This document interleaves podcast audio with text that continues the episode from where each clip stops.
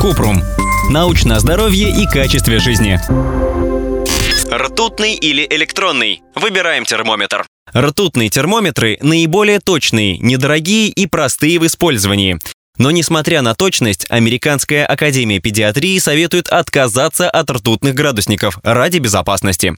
Температуру измеряют не ради конкретных цифр, а для подтверждения воспалительного процесса. Колебания температуры от 38,1 до 38,3 градусов Цельсия не столь значительны для врача. Он скорее обратит внимание на общее состояние и симптомы заболевания. Обычно врачи рекомендуют использовать электронные термометры. Чтобы результат был точнее при измерении, нужно подержать термометр еще какое-то время после звукового сигнала.